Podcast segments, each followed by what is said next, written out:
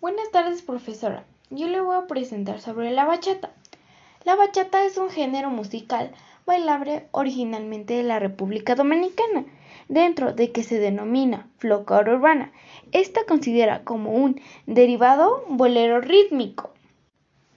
La bachata surgió en el Mariandad urbano de los bares y urbanos santos del domingo durante los años 1960 y a principios de 1970.